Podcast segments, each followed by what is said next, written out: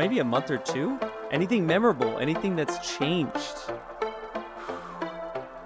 You know, I watched American Fiction, and I feel like a different man. Talk to me about this. I remember because I had watched it probably only a week prior to our last recording, and you had mentioned you were very excited about it. So what did you think?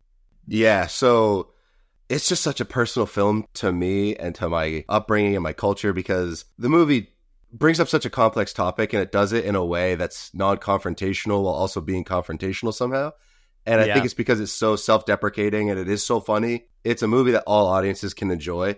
And I was nervous because I was watching it on like a Wednesday afternoon at like 12:30, and the whole audience was like older white folks. And I was like, how is this going to play out today? Like, I just don't know how it's going to go. And everybody was laughing and having a good time. And I was like, okay, here we go. This is, we can unwind and have a little fun. Also, I'm sick. So if I sound awful, I'm sorry. No, you're good, man. You sound good. I am curious about your viewing experience. So if you're in a theater, just to give some backstory to, I guess, the audience, if they haven't seen American Fiction, to be in a theater surrounded by, you know, old white people in a film that is very much talking about Black culture told through a Black individual who is a Black author who writes meaningful stories about breaking that barrier and then is confronted with kind of the opposite effect of somebody breaking barriers, but doing so in a way he doesn't feel comfortable with. So what was that experience like? Like, did you feel like the energy did feel loose? Did it feel like it was a good viewing experience, a good theater experience? Oh, yeah. So the only reason I was nervous is because I knew what the film was about, and I knew because of what it was about, it was going to have to take jabs. And I was wondering how the audience was just going to react to that, because when I saw Joy Ride, there's a couple jokes about white people, and the women next to me were like, well, that's not funny. And I was like, come on, man.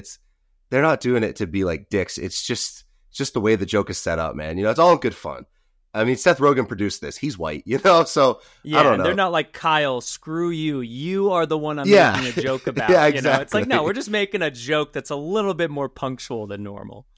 Yeah, exactly. And so, I don't know. I was just a little nervous, especially where I live in a very white state.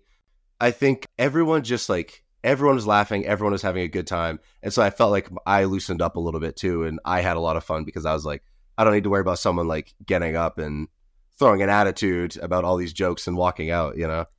Yeah, I've actually thought about this. There are certain movies when I sit through them and I'm watching the film and the story starts playing out and knowing that it's political, like if it is a story, like I recently watched Origin, and that's obviously going to pierce the model of what people think quite a bit. And I'm kind of expecting somebody to get up and walk out. I love movies, good or bad. I've never walked out of a theater experience. There have been plenty of times I've wanted to, but I just don't. Like, I watched the entire film. And so I'm always anticipating somebody walking out of a super grungy horror film or like a really politically driven film where they don't agree with it.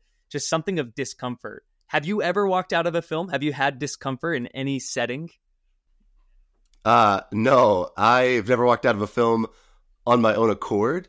The last movie I didn't finish was, if my sister listens to this, she's going to hate me. But my mom always had a rule that we could have soda or popcorn at the movie theaters. And my sister got both for like the first time ever. And my mom was like, I guess you could have it this one time, blah, blah, blah, blah. She gave her a bunch of reasons why she could. And Paige was like, we were watching Shrek 3 or Shrek 2. It was Shrek 2 because it has the gingerbread man in it. Yeah. Yeah, we get to the part where the gingerbread man is like Godzilla, basically. And I look over and my sister, she's tapping me on the shoulder and I'm like, what's up? And she goes, I don't feel very good. And then just vomited all over the floor. Oh, my God. Yeah. So my mom was like, no, Paige, no. And she like picked her up. And my sister for years was a projectile vomiter. So when she threw up hard and it went everywhere. And so she threw up all over the seats in front of us, all over the floor.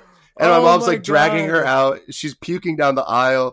And I'm just sitting there like, do we have to leave or can I stay? Like, what's the situation here? And my mom was like, let's go, get your ass up. We're getting out of here, man. What a phenomenal story. I am sorry to your sister, but that is a phenomenal story. So when you say by my own accord, I did not go, that actually is literally the case. Like you weren't even disturbed by the movie. You had to go. You were forced to leave the theater. Wow. Right, what a good intro. Welcome back to the pod, Kyle. Thank you. For anybody who doesn't know Kyle, he is Kyle Clifford. He is a massive cinephile. He's also the co-host of Date Night with Kai and Cass. I'll let you introduce it. What's the podcast about? Date Night with Kai and Cass. So Cass and I, we go on a date. It's exactly as the title sounds. We go on a date, and then we talk about it, and then we watch a movie, and we talk about the movie.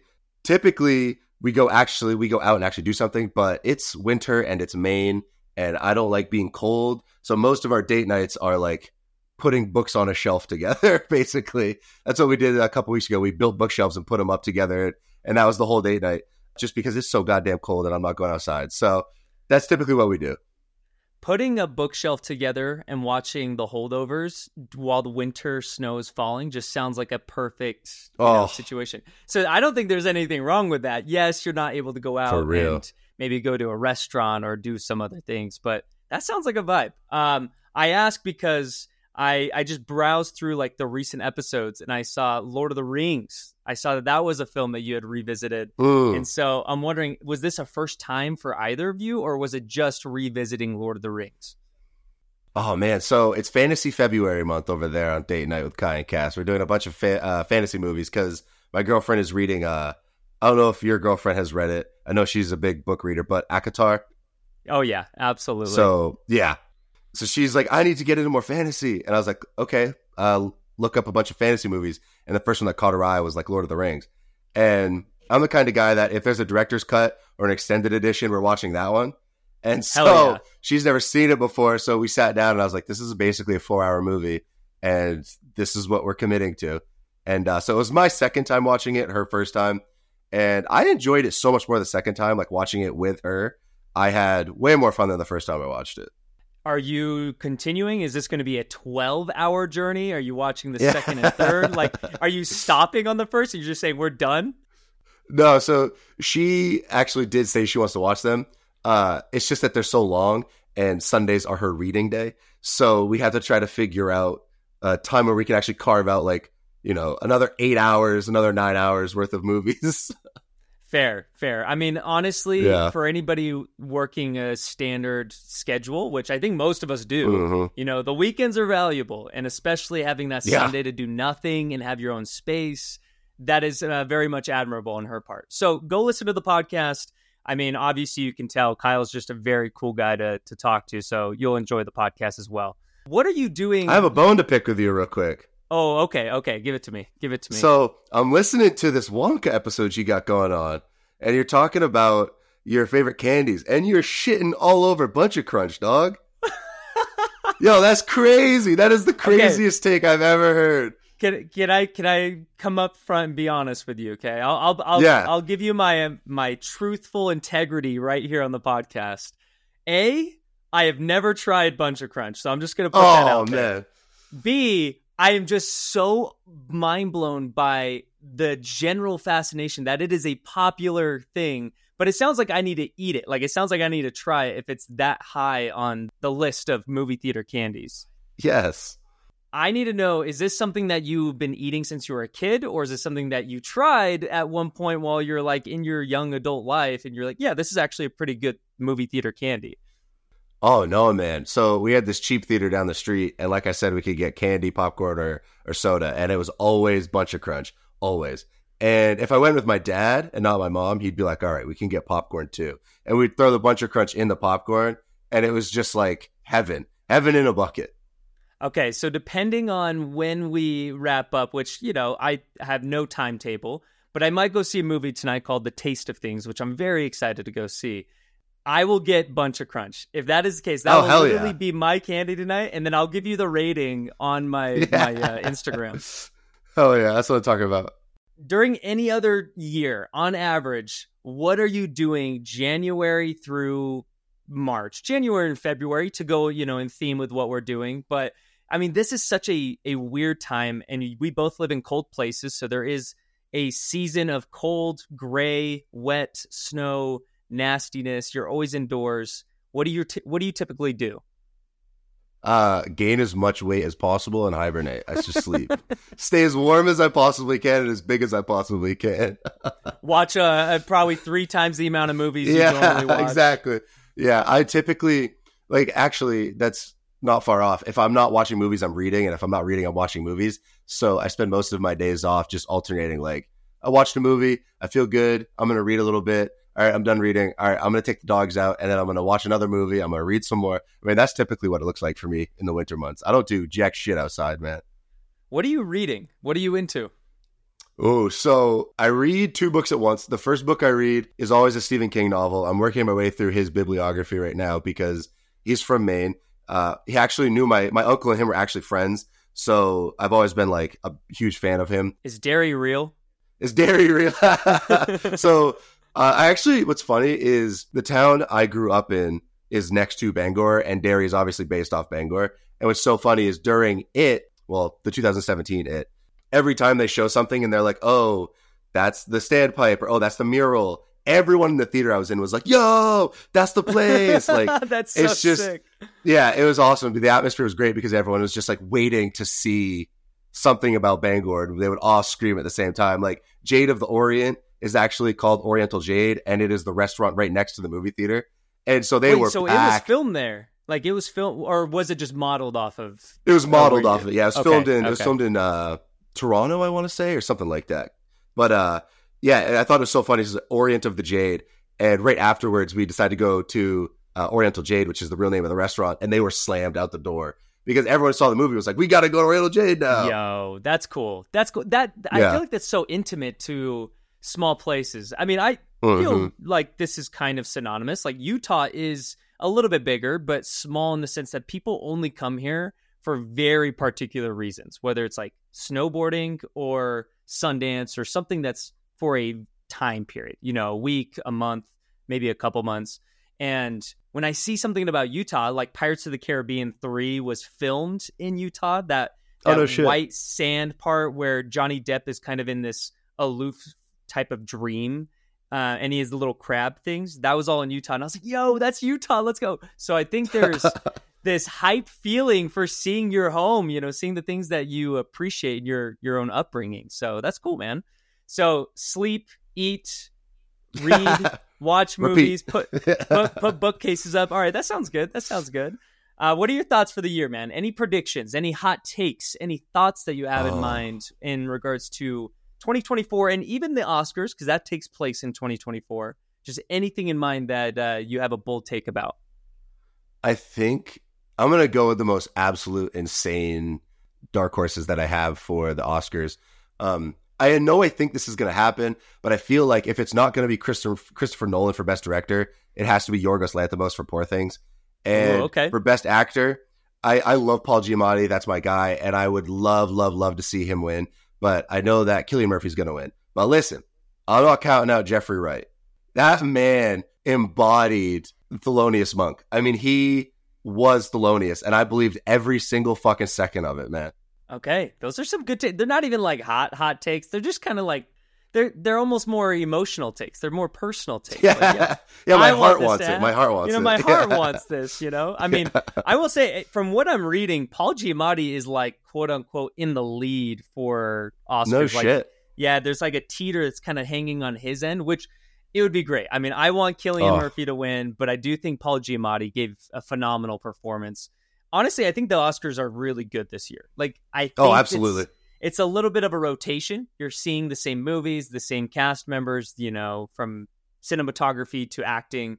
And so I think that might become a little redundant, but all of the talent, they're just incredible. So yeah, I think if there's going to be any upset, not that I want this to happen, but if in my opinion, I think Zone of Interest can pull some moves. I think they're kind of primed to be this Oscar-worthy film. I mean, it is a really eye-opening and jarring film, but I just think that could kind of linger in, whereas everybody loved, you know, Barbie and everybody loved Past Lives and Poor Things, but that almost feels a little audience to me. So, I don't know. I hope it's Oppenheimer, because that's my favorite movie of the year. Yeah. I think Zone of Interest could make a pull. What about new movies? I think First of all, I think by the way, just real quick, I think the biggest snub for Best Actor, Glenn Howerton not being nominated is fucking crazy. Yeah, I mean, honestly, that whole film, we're going to do a podcast here, so maybe I'm teasing this for anybody listening, where I'm going to go through the movies that are true, just like my personal snubs, whether it's acting awards, whether it's movies, whether it's anything. And I just think he is one of those supporting cast members who does not embody that performance in any of his other roles that I've seen him in. And then he comes in so fierce, so bold, a little bit narcissistic, and he has that confidence about him. And so he did a really good job. I love that movie. You and I both love that. That was your favorite movie from last year, right? Yeah, absolutely. Hands down.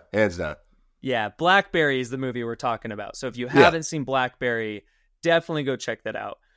What about new movies? Anything on your mind about, I mean, obviously we have Dune Part Two coming out pretty soon. Anything else that you're really looking forward to? So Robert actually asked for this question. He's the host of This Seat Is Taken. We went live on Instagram and I said, like, obviously the most specific or the most recent one is Dune Part Two. Nosferatu's out there. I'm feeling Joker 2. I'm feeling... Oh, man, I'm not feeling Joker 2 at all. You're not a fan. Did you like the first one? I loved it.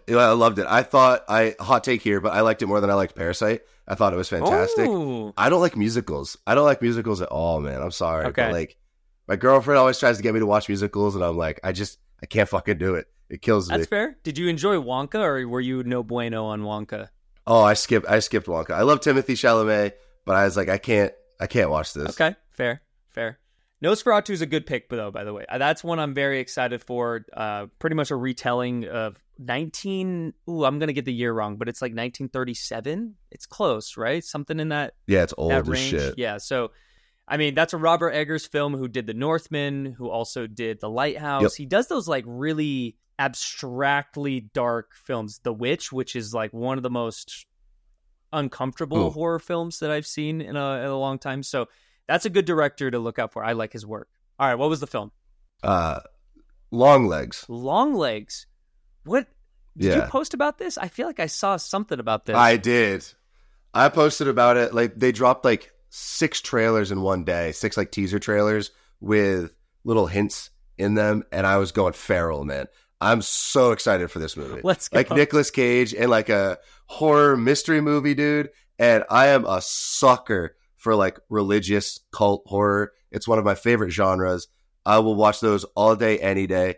And so when I saw Nicolas Cage was in it, that's just like cherry on top. I mean, I'm all in on this movie. Let's go, dude. I feel like last year was the year of directors. You know, you had Martin Scorsese, you had David Fincher, Christopher Nolan, Greta Gerwig, like big directors coming out. And I feel like this year is either like these indie directors that are well known for one film coming back with another, like Rose Glass with Love Lies Bleeding, or even the Coen brothers. Like I think it's Ethan Coen who's coming out with Drive Away Dolls.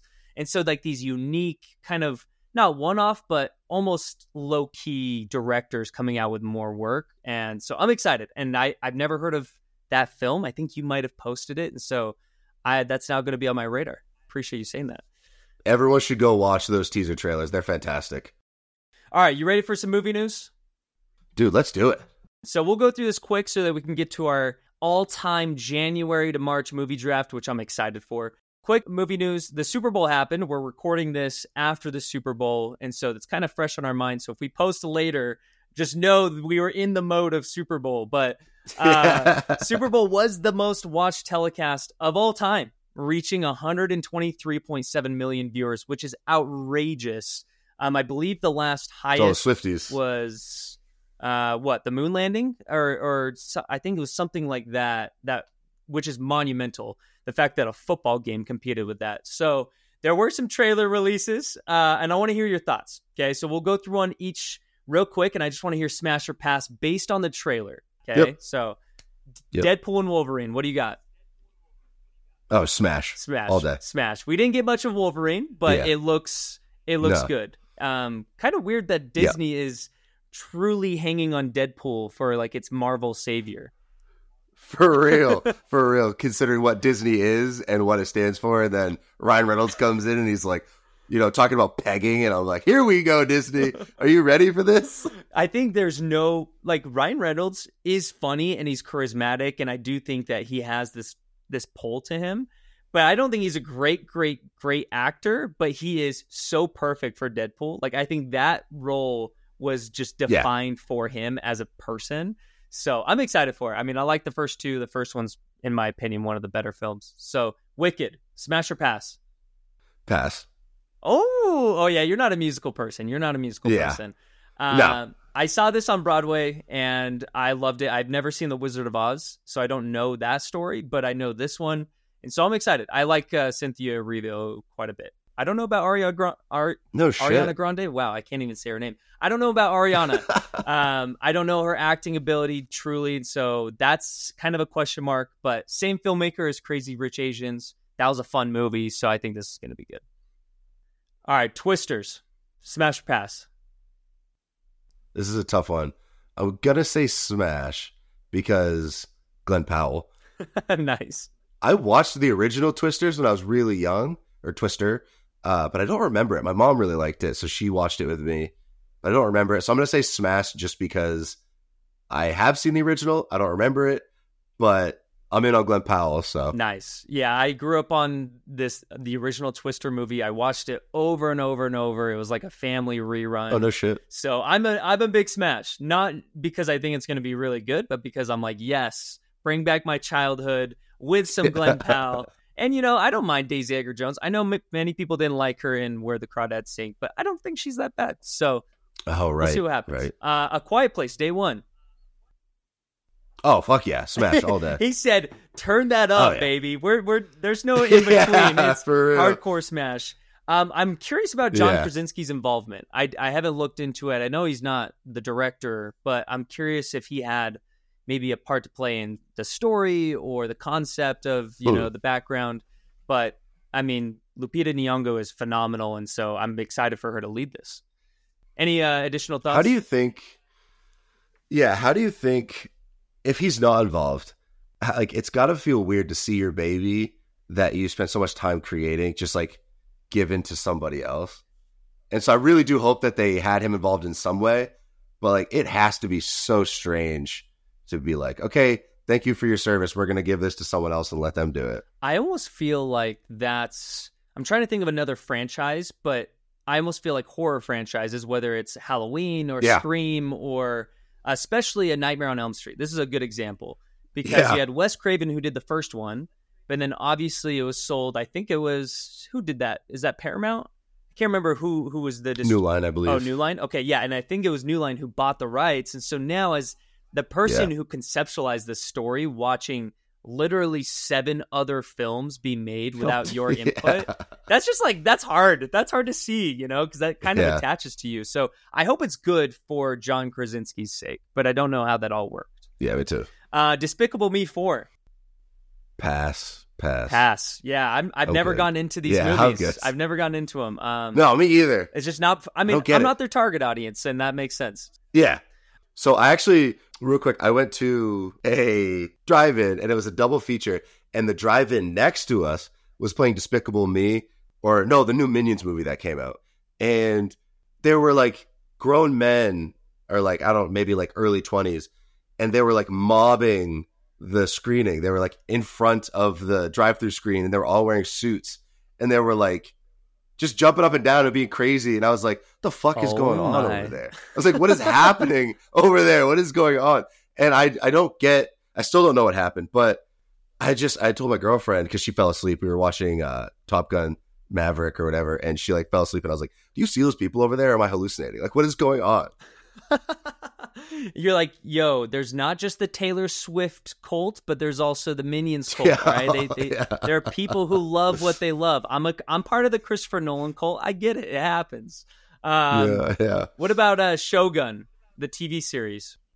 Oh, man, I don't watch a lot of TV, but I feel like I have to watch that. It looks so good. I'm going to smash. Yeah, I'm a little bit indifferent because I don't watch a lot of TV. I think you and I are very similar in that way, but it looks good, so I'd say smash. I just don't know if I'm going to see it, just strictly out of time and whatnot. So yeah. I'll watch it later, like when it comes out, like all of it. Once it's done, I'll watch it. Yeah, no week by week premieres. No. I think that makes it a little tough. What about Kingdom of the Planet of the Apes? Oh, yeah, smash, man. I fucking love those movies. That whole franchise is awesome. Yeah, that franchise is really good. I think, I can't remember who did the first one, but Matt Reeves doing the last two, I just felt like he put this realistic feeling to a story that is so CGI oriented and so, you know, not practical in any way, but it feels that it kind of feels realistic, and they did a really good job. Do you have a favorite of the three? I don't know if you remember them well enough to pick one. Oh, I haven't seen them in a long time. I remember we're watching them in the theaters when they came out, but I don't have like a favorite. I just will never forget the moment when Caesar is like holding James Franco, I think. And he's like, no. And I was like, oh shit, here we go. I had goosebumps all over my like 10-year-old arms. I was like, oh shit, man, this is cinema. This is it. This is what movies were made for, right here. Nice. Yeah, no, I think the first one and the third is probably, in my opinion, the best, but the first one holds the most nostalgia for me. So I like them both. The second's a little forgettable, but you know, I think the whole trilogy is pretty good. The Fall Guy. How do you feel about this one? So Ryan Gosling, man, I have to like him, and coming off of Oppenheimer, like Emily Blunt, it's got to be nice to be in something a little more fun, a little more loose. So I feel like she's gonna go all out for it. So I'm gonna smash this one for sure when it's streaming. Nice. For sure. Yeah, and I might be, I don't know if I'm in the minority of this thought or if this is actually the majority of how people think, but I liked Bullet Train. I thought it was fun. I thought it was so like adult comedy like that I enjoyed, and that's made by the same filmmaker, so I imagine it's gonna have the same tone. It looks like it's gonna have the same tone, and you can't go against Ryan Gosling. I mean, right. Emily Blunt's kind of give or take with the project she chooses, but Ryan Gosling tends to choose pretty good projects. Yeah. So, yeah, I'll say smash. Last but not least, absolutely not least in my case, so Monkey Man. Oh, man. I watched the trailer for this after the Super Bowl. I missed this one. Smash. I'll smash it, yeah. I'm not like... It's like an action movie. That's the vibe I was getting, right? Like a John Wick kind of movie. And I really like the first John Wick. I haven't seen the other ones. And I could be completely wrong. I could be way the fuck off if someone listening to this and it's like, what are you talking about? This isn't action. But that's the vibe I got from it. So like 50-50, you know? Cool. Yeah. I am not, I mean, I've only seen one John Wick and that was the fourth, which is probably terrible of me, but I did not enjoy it personally. I'm not a fan of that. Like, you saw the fourth one first. I got a synopsis. I got a synopsis of everything. And I was like, okay, I get it. His dog died. He went on a vengeance tour, and then he became this badass person that would just like not speak ever, but kill everybody. And this honestly, man, you rallied against this movie so fucking hard. I remember you being like, I hate this movie. It's a 2-star movie. People are saying it's 5. And you started with the fourth one, man. No wonder you were lost. Yeah, I was lost. Truly. I was just like, this is not my type of movie. That's fair. That's fair. That's fair. I am a big fan of Dev Patel. I think he is one of the most underrated actors. I loved him in Lion. I loved him in The Wonderful Story of Henry Sugar last year, the short by Wes Anderson. And he is the lead actor, and he is directing this film, and it is produced by Jordan Peele. And I'm like, that is too good of everything for me not to want to go see this. So I'm going to say smash. I don't know if it's going to be good, obviously. I mean, it could really just suck. But I have high hopes. So yeah, I guess some trailers to add to the movie slate of 2024. I haven't seen, like, what's the last trailer that's like memorable to you?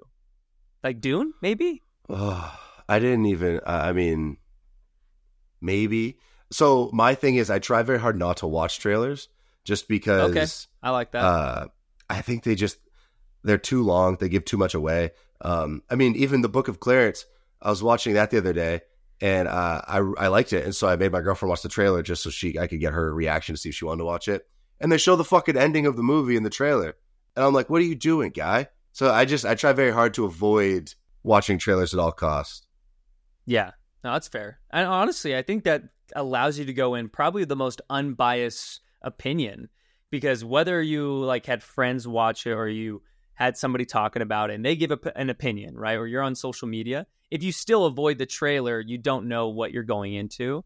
Whereas I feel like that adds to whatever thought you have. So Cool. Yeah, some trailers. I thought the Super Bowl was slow at first, and then it picked up. The commercials weren't great, but some decent trailers. So good Super Bowl experience on your end, or how was that?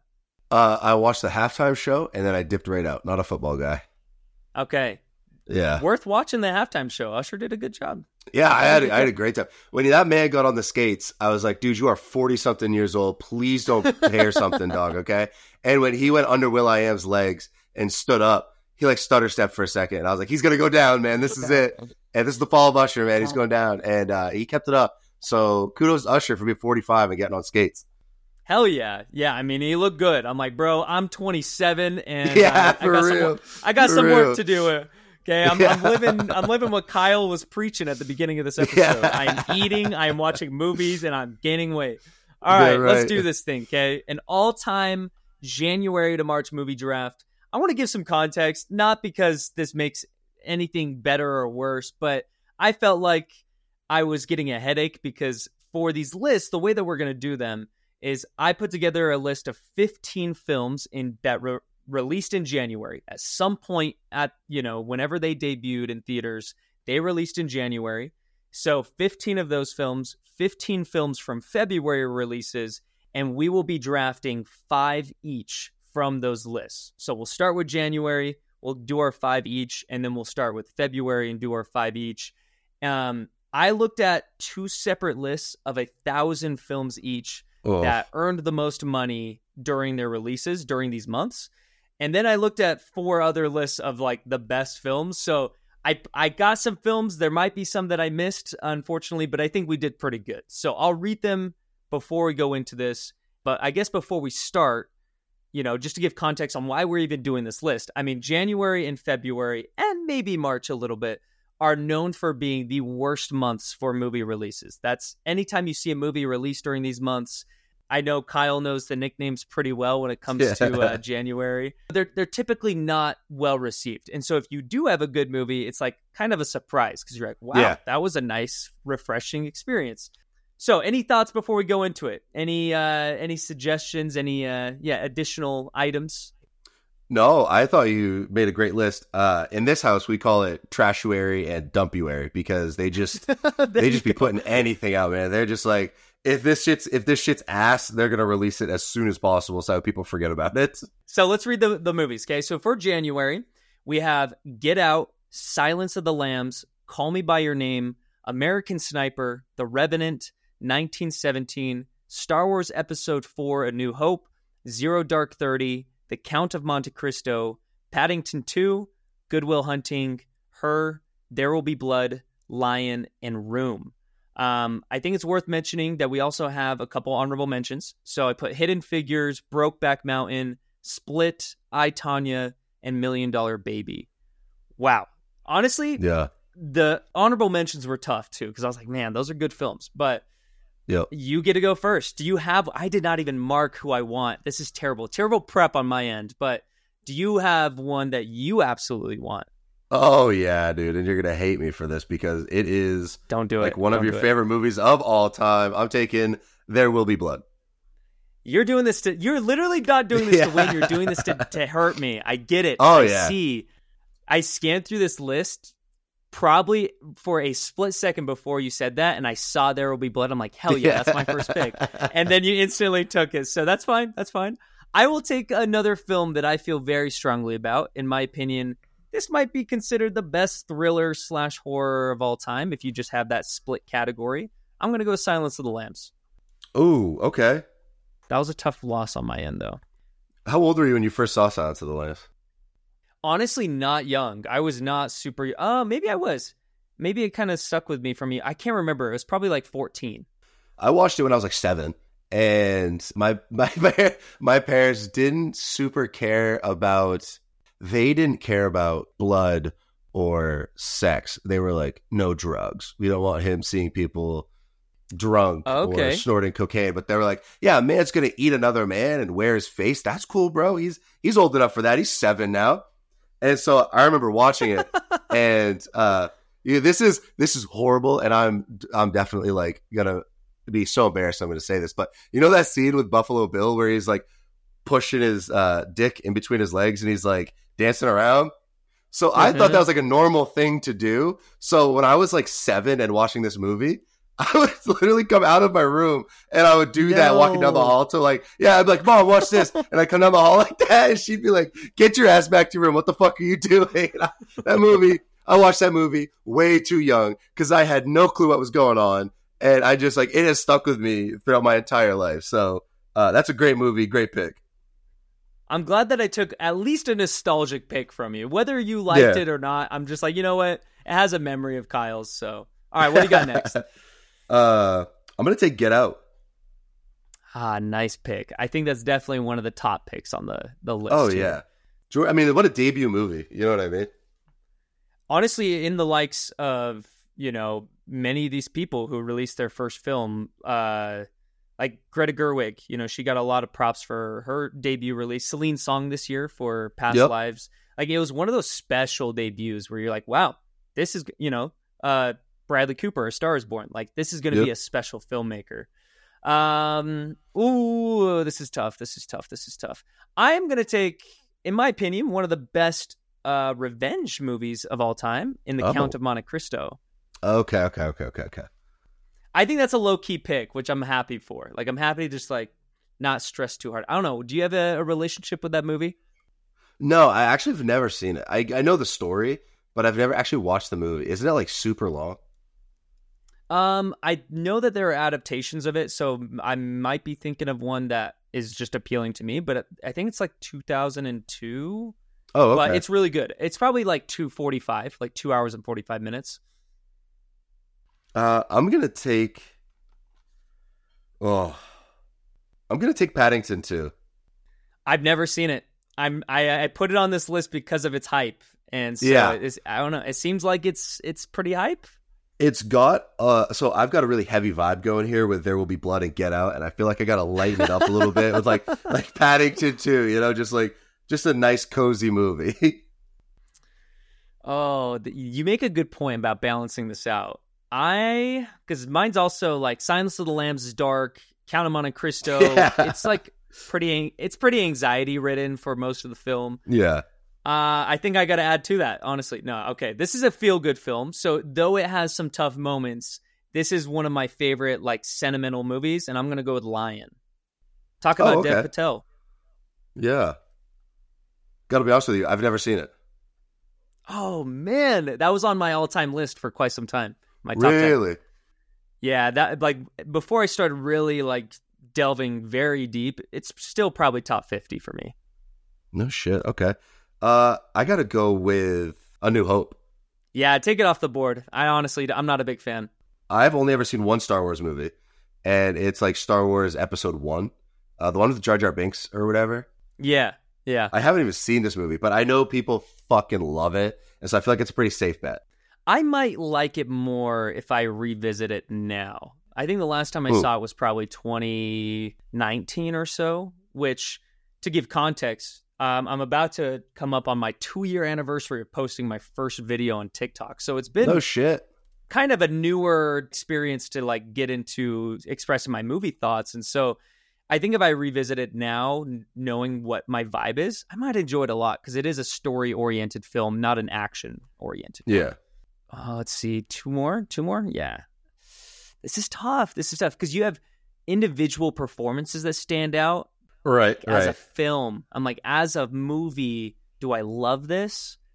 I'm going to go with American Sniper. Okay. Bradley Cooper up there for you as like one of your favorite actors.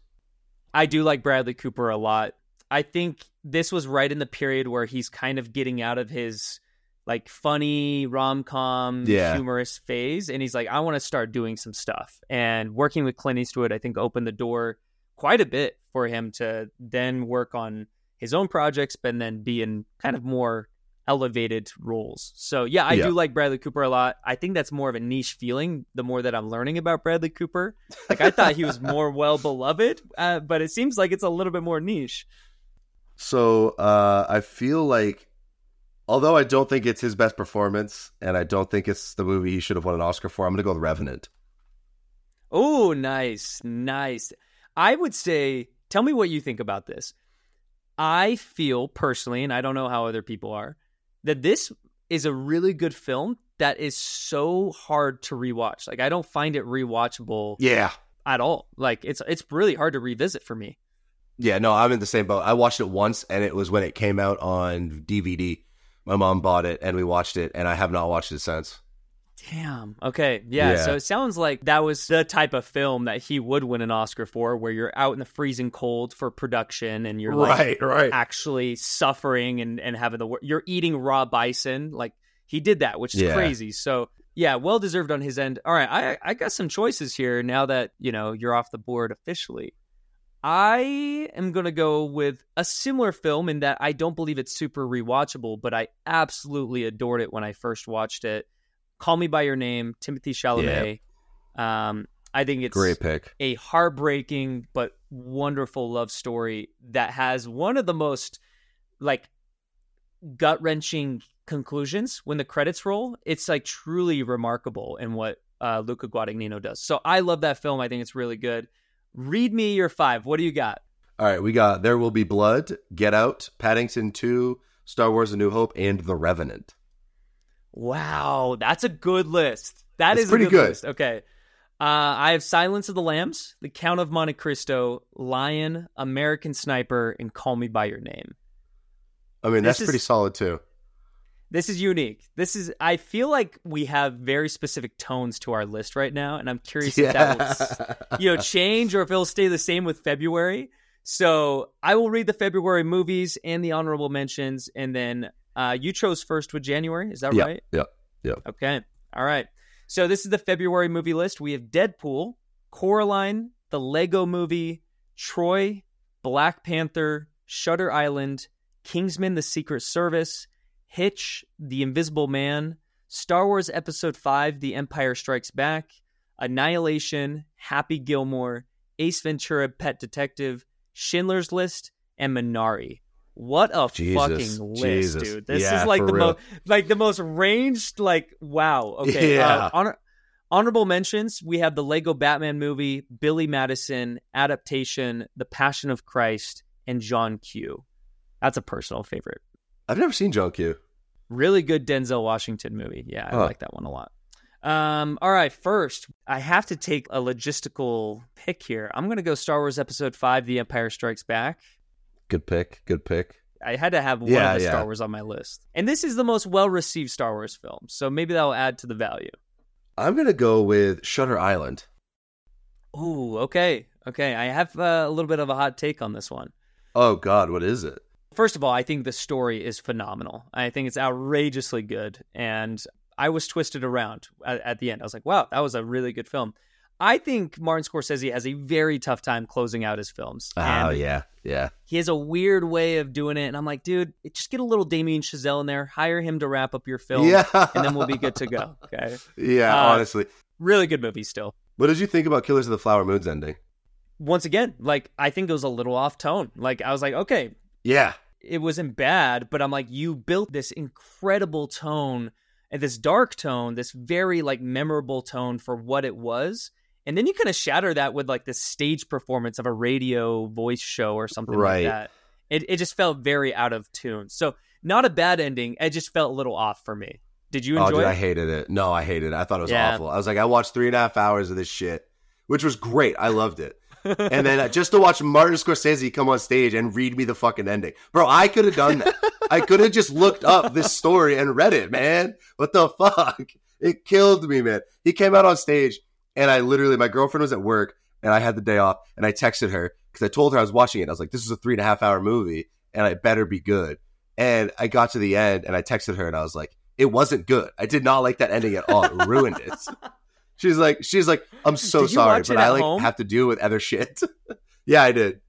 Oh, okay. I do think that this is one of those films in my own like opinion of like movie outlook with Maestro and some of these other movies that were so good in theaters, I think it could struggle at home. Like, you tell me, like, was it difficult to like, okay, yeah, that's tough. So I have a lockbox that when I'm watching movies, I put my phone in when I'm at home because I have a real bad habit of I just got to check this real quick or check this real quick. So I put it in a lockbox, and when the movie's over, the lockbox unlocks. even though I used the lockbox, I still was like, my mind was just wandering. I was like, I have other stuff I need to get done today. It took me like 4.5 hours to watch it because I paused it so I could play with my dogs a little bit. I took them outside, came back because I just needed a break. It's just not like Oppenheimer is 30 minutes shorter. I know that 30 minutes might make a difference, but the way the movie is edited, it is just edge of your seat, fast paced. Anatomy of a Fall is 2.5 hours long, and the way that was edited, it's just a courtroom drama essentially. But the way it's edited, it's just fast paced and it keeps you engaged, man. And Killers of the Flower Moon, I felt like I was just going through the motions. I had other shit on my mind, and I was like, I can't really get into this as much as I would like to. But if I was at a theater, I wouldn't have had that issue, I don't think. I think you nailed it. Yeah, absolutely nailed it. Because when you're in that setting of incredible visuals, incredible sound, you have some snacks in front of you because you're at a theater, you actually welcome that 3.5 hours. Whether it's good or bad, you still welcome it. I welcomed it for John Wick, and I still had a good theater experience. And, you know, and I'm sure people did that with Killers of the Flower Moon. I'm sorry. I can't. My guy hates John Wick. Oh, that's awesome. But yeah, I mean, an at-home viewing of a, you know, I can't imagine Napoleon 4-hour cut. Anybody watching that at home. I mean, that would kill me. So yeah, good point there. All right. Number 2 on, is it mine? Yeah. Number 2 on mine, right? Okay. These are so abnormal, like everything is so different. I gotta go with my favorite Brad Pitt performance. I mean, Once Upon a Time in Hollywood truly is like one of my favorites, but Troy is phenomenal. I love the movie Troy so much. And funny backstory here, because I just made a Christopher Nolan video that I'm gonna be posting. I had no idea that Troy was offered to Christopher Nolan and he turned it down. Wild. I know. I was like, what the? I can't imagine Christopher Nolan doing Troy with Brad Pitt. Like, that's just the most outrageous thought process in my mind. No, I fucking love that movie, man. I could watch that movie day in, day out. That's a great pick. I remember watching it for the first time in middle school. For some reason, we had it on in class. And I remember being like, it's the first time I think I ever saw Brad Pitt. And I was like, who the fuck is that? I was like, this movie is fantastic. I love it. Like, I need to watch more of it. He's the sexiest human being in that movie. Like, truly, no other actor I've ever seen look as good as Brad Pitt in that movie. Dead ass. All right, so it's my pick now. This month is so hard because it is all over the place. Like, you have one of the hardest movies ever to watch, Schindler's List, paired next to Happy Gilmore. You know what I mean? Like, just such an odd month, dude. I think I got to go... I'm going to go Deadpool. Nice. Good pick. It's just like, I rewatched it the other day for the first time in a long time. And it's so refreshing to think that we had had over basically almost a decade up to that point of MCU movies. And then Deadpool came along and was just like, gave everything the middle finger, flipped everything upside down. And it was just like so much fun to watch. It reinvigorated my love for like superhero movies. And I'm really hoping that Wolverine, an asshole, or Deadpool and Wolverine, or Deadpool 3, whatever it's called. I hope that saves the MCU from the trouble it's in now. I saw that on Hugh Jackman's page. Hugh Jackman, for anybody who doesn't know, obviously he's starring in Deadpool 3, or the new Deadpool movie, as Wolverine.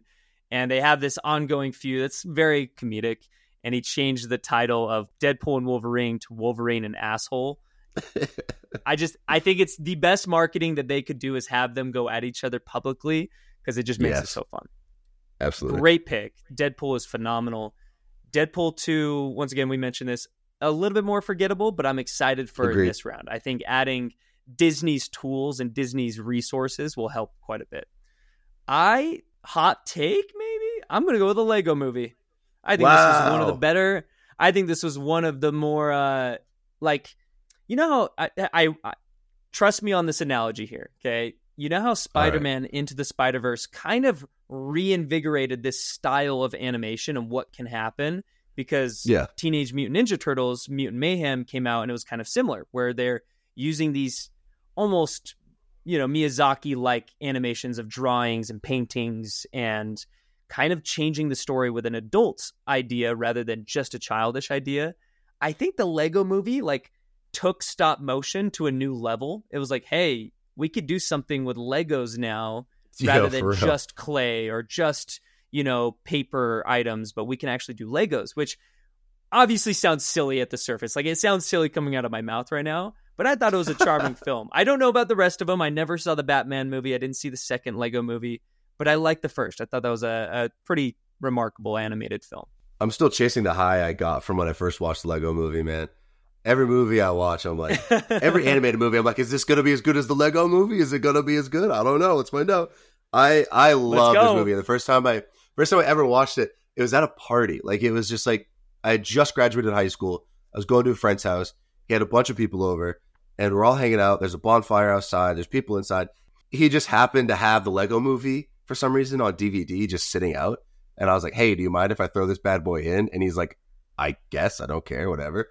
I put it on, and I was like, I ignored everybody for the rest of the time I was there. I was like, I'm so focused on this movie, and I don't even know why, but I was so in love with it. Still to this day, when I put it on, I just have such nostalgic feelings for it. And it is what I compare pretty much every animated movie to at this point. I am so, for some reason, I'll let the viewer know, when I was looking at Kyle when I made that pick, it almost was like a, whoa, I got away with one because you picked that movie? All right. So hearing that you enjoyed it, I'm like, all right, I'm glad that we're on the same page because, I had a great time watching this movie. Yeah, I had that as my number 5 pick because I listed them out beforehand, and that was going to be my 5th one because I thought you'd let it slide for sure. So let's go. Yeah, I'm going to take Black Panther. Nice. Good pick. I know it's my second superhero movie, but still, so good. What was your other one? Deadpool. Oh, that's right. That's right. See, Deadpool just doesn't even feel like it belongs in the superhero category. Right? Honestly. Black Panther was really good. What did you think about Wakanda Forever? Did you feel like it was kind of matched? Do you feel like it was better? Do you feel like it was worse? I'm going to get in so much trouble for saying this, but I think it was better. Genuinely. Okay. And nice. We got done watching it, and I was talking to my girlfriend, and I was like, the discourse over this movie is going to, because we watched it after it had hit Disney Plus, and I was like, the discourse of this movie is going to just be awful because Chadwick Boseman isn't in it, obviously, and it's very like, it's a gut-wrenching reason why. And I think that the added emotion of not having him there heightened the feelings that I was having while watching it because it felt like, I mean, obviously in the beginning, they really are honoring him. Yeah. Angela Bassett, her performance just felt so fucking real and gut-wrenching that I was like, how could you watch this and not love it just as much as the original? You know what I mean? And to me, yeah. I actually liked it. I liked it a little more, mainly because I did read the comics and I really did like Namor being there. I was very excited about that. But yeah, I genuinely enjoyed it just as much, if not a little more, than I did the first one. Hell yeah, dude. I know these were both pretty, acclaimed for a Marvel film, on both fronts. For sure. And I think that's the beauty of the team behind it. That's the beauty, obviously, in the first one with Chadwick Boseman, but also in the second one with the story that they did. So enjoyable films. They're not, in my opinion, in the top of my Marvel category, but I like them. I think they're solid. If we could get back to that quality of filmmaking in the Marvel Cinematic Universe, I'd be very grateful. Do I think that's going to happen? For real. We'll find out in May. Deadpool will show us. So, for real. All right. I have not seen this movie, but I feel like I have to take it. I have to. I'm going to go with Schindler's List. Oh, yeah. The Steven Spielberg World War II Nazi Jewish drama. It's a darker film, slower story, but I haven't seen it, so I can't speak too highly to it. What were your thoughts? It is shattering. I watched it in school. Can't remember what class. We watched a lot of fucking movies in school. I'm realizing that now as I'm saying it, but watched it in school, and it just I don't know, man. It's just a hard movie to watch. It really, really is. Did you watch The Zone of Interest? I have not yet. It's not playing anywhere near me. I'm in Maine, and they don't do any oddball movies. I was lucky to get American Fiction. Okay, deal. I am curious, just because you have seen both, I'm wondering if they would be similar, because Zone of Interest, before I went in, I heard a lot of discourse around, this just feels like walking through a museum rather than watching a movie. Mm. And so when I watched it, I kind of had that in the back of my mind. I didn't try to, look at the movie that way. But it truly is made in a way that is so different than anything else to give you the dark feeling that you have. And so I've heard that a little bit with Schindler's List, how it's just kind of piercing in the storytelling rather than cinematic. And so I would love to see what the contrast would be. All right. So it's my last pick, right? Yes. I gotta go Happy Gilmore. Nice. Yes. I'm happy to see Happy Gilmore, no pun intended, happy to see Happy Gilmore get off the table, because that movie is so good. So good. The cast is great. Adam Sandler's great. Him getting his ass beat is fantastic. Also, I feel like if my girlfriend listened to this and she knew Happy Gilmore was on here and I didn't take it, she'd be real upset with me. You know, we're going to give her a shout out right now that your boy was thinking about you. He was thinking about you during mid-podcast, how much he loves and cares about you, that he needed to pick Happy Gilmore. Great pick. You took possibly my number 5. I don't know with my movies, you know, I have a sci-fi film, kind of a medieval, old-time historical drama, an animated movie, and then kind of historical, dark, you know, reality film. So I almost need something contemporary, or I need something light but not comedy. And so I'm like, Invisible Man is contemporary. It's a little bit, you know, fantastical. I think we're going to round this out just fine. I'm going to go with Hitch. That's going to be my last film. Damn, dude. That was going to be my pick. Yeah, that's it. I mean, come on. That's one of the more enjoyable. That is truly rewatchable. That is one of the most rewatchable films I can think of. Just a great chemistry with Will Smith and Kevin James. I absolutely love that movie. Yeah, and the dance scene where he's like telling him to keep it right here. Oh my God, dude. I die every time. Actually, whenever my girlfriend and I go to any place that there's going to be dancing, I always tell her, I'm like, I'm going to keep it right here. You see me getting loose, stop me. Don't let me get loose. We went to a birthday party for her aunt, and I was like, I'm going to keep it nice and tight. Don't let me get crazy. Dude, if you let me on the dance floor for more than like 10 minutes, I'm going to get loose.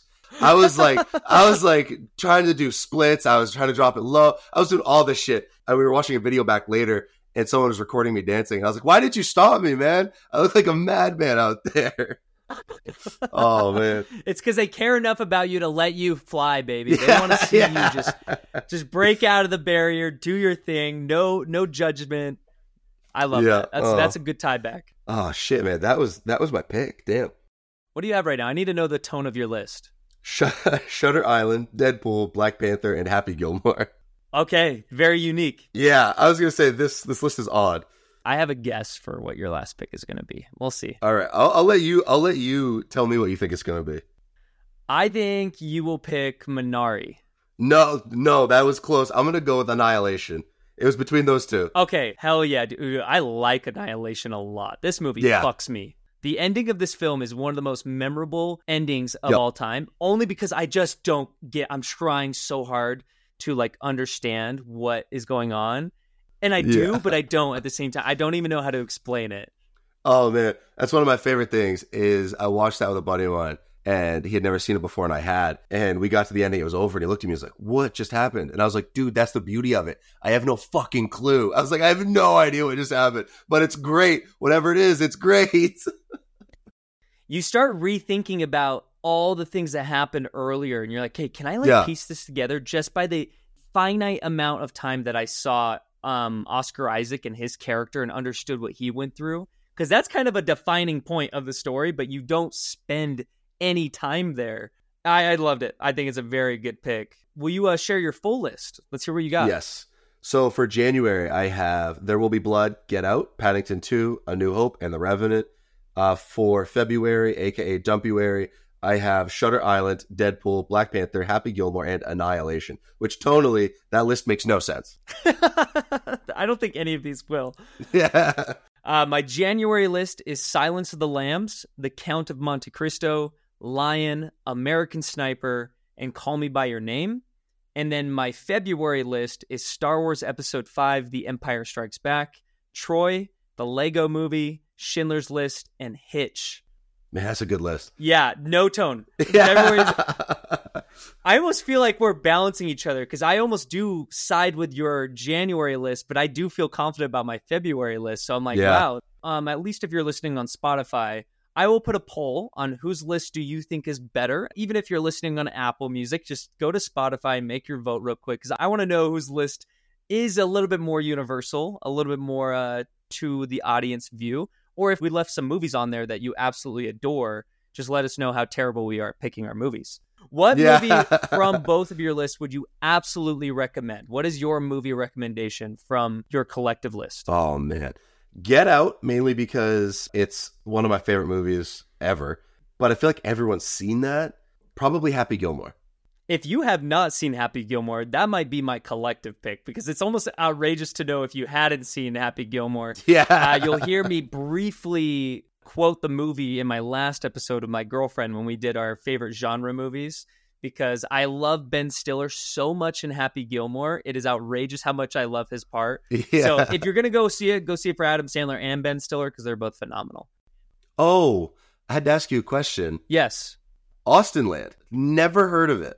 Did you watch it? Until your girlfriend was like, not yet. I was listening to it yesterday, and I heard her bring that up, and I had never heard of it. And the concept sounds fucking fascinating. Have you seen it? I have seen it, yes. Okay. I have to watch this movie. Especially if you and or your partner like reading, and you have any sort of knowledge to Jane Austen and the idea of them... Mm. Of a contemporary situation of going to a fairy tale, vacation, paying for the role play of everything happening. That is the movie. And it's very enticing. It's funny. It's stupid comedy. And so I think it will definitely attach to a certain audience. I'd be fascinated to see if you enjoy that movie. I got to watch it. Yeah. I will say my pick would be The Count of Monte Cristo. This is just, once again, in my opinion, top three best revenge stories of all time. You get a young Henry Cavill, who doesn't play much in the role. You actually get Jim Caviezel, who's really good. Probably one of the more defining roles of his career. He's kind of fizzled out. Like, I know he came back in The Sound of Freedom, but apart from that, I haven't seen him in anything. Mm. And then you also get Guy Pearce, who, I like Guy Pearce back in the early 2000s. I thought he had some really good roles. So really good revenge story. If you want to watch this really just long, heavy, story-oriented timepiece of a story, I think that's really good. Dude, thanks for joining. This was nice. Any last thoughts before we kind of allow the audience to leave? I have a recommendation for people who don't want to watch a movie on these lists. Watch either You Were Never Really Here with Joaquin Phoenix or Pig with Nicolas Cage. Both of these movies, well, first of all, You Were Never Really Here is on my watch list physically because you told me about this. So it's, I started the first 5 minutes. So it's at the top of my streaming bars. And when it says do you want to continue? And I'm like, God, I need to continue watching that. Pig, on the other hand, I've heard so much about Pig, and I've heard a lot about Nicolas Cage in that movie. Any teaser to what we're about to experience with that movie? Yeah. Nothing matters. Ooh. Just live your life. Live your life and try to live it as best as you possibly can. Okay. And I feel like taking that from a true, deep, almost deeply simplistic standpoint hits you more so than if you're like, oh yeah, okay, yeah, I'll take that. Think about it. Because that's a pretty defining statement. I like that. I will stick with The Count of Monte Cristo. That would be my one film. I'm sure there are plenty of others that I could have taken, but. Great list, great films that you picked. I'm excited to see what people choose. If you're still listening, thank you. This has been fun. Kyle is always great to bring on the podcast. Go listen to his podcast, Date Night with Kai and Cass. Obviously, big cinephiles here. We love movies, and we would urge you to go watch more movies. Find a way to enjoy it at home. If you need to get a sound bar, if you need to get that theater experience, if you need to get the Apple Vision Pros and build your own, movie theater, do so. Whatever you need to do. It's such an incredible space and an incredible community. So once again, Kyle, thank you for jumping on, man. Absolutely. Thank you for having me on, brother. I appreciate it. You let me rant and rave for an hour, basically. That's what we do. This is the space to do it, right? So thank you, everybody, for joining in. Be kind to each other. Have a great week. Stay warm, and we'll talk soon. Peace.